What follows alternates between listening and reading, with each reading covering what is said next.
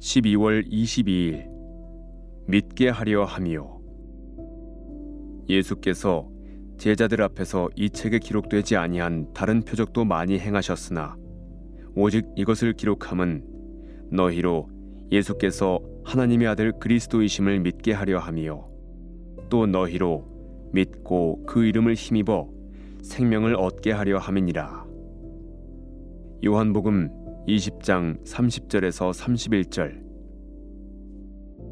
우리 중 많은 사람이 어릴 때부터 신앙생활을 해왔으며 신앙의 위대한 교리를 잠결에도 암송할 수 있지만 사도신경으로 신앙을 고백하면서 하품을 하기도 합니다. 영원 전부터 아버지에게서 나셨으며 하나님의 영광의 광채이시며 하나님의 완전한 형상이시며 능력의 말씀으로 만물을 창조하고 유지하고 계신 예수님의 경이로움과 두려움과 기이함을 느낄 수 있으려면 우리들 가운데 다시 한번 무언가가 행해져야 합니다. 지금까지 쓰여진 모든 동화, 미스테리 스릴러, 귀신 이야기들을 다 읽어도 하나님의 아들의 성육신 이야기보다 더 충격적이고 더 기이한 이야기를 발견하지 못할 것입니다.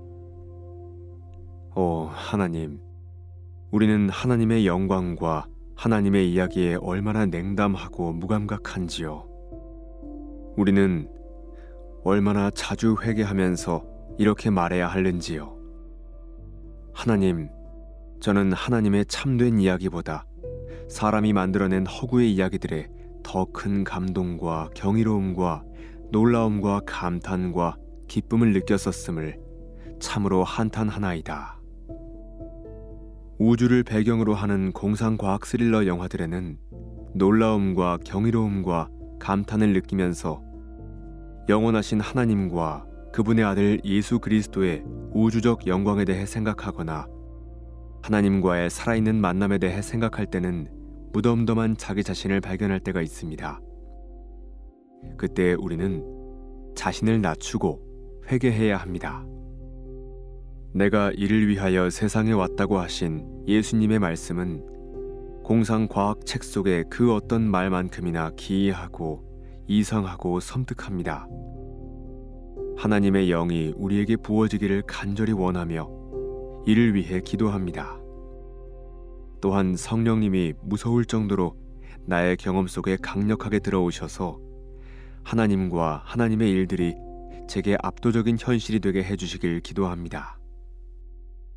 언젠가는 해 뜨는 데부터 해 지는 데까지 번개가 하늘을 뒤덮을 것이며 예수님이 수많은 천사들을 이끌고 구름을 타고 나타나실 것입니다. 우리는 그분을 분명히 보게 될 것입니다. 그리고 공포에 질려 떨든 아니면 순전한 기쁨의 전율로 떨든 우리는 떨 것입니다. 그때 우리는 아무런 심판을 하지 않는 그리스도, 우리 입맛에 맞게 길들여진 그리스도를 자기 마음대로 상상하면서 살아왔던 자신을 의아하게 여길 것입니다. 이 일들이 성경에 기록된 것은 예수 그리스도께서 이 땅에 오신 하나님의 아들이심을 믿게 하려는 것이요. 경탄하며 놀라워하게 하려는 것입니다.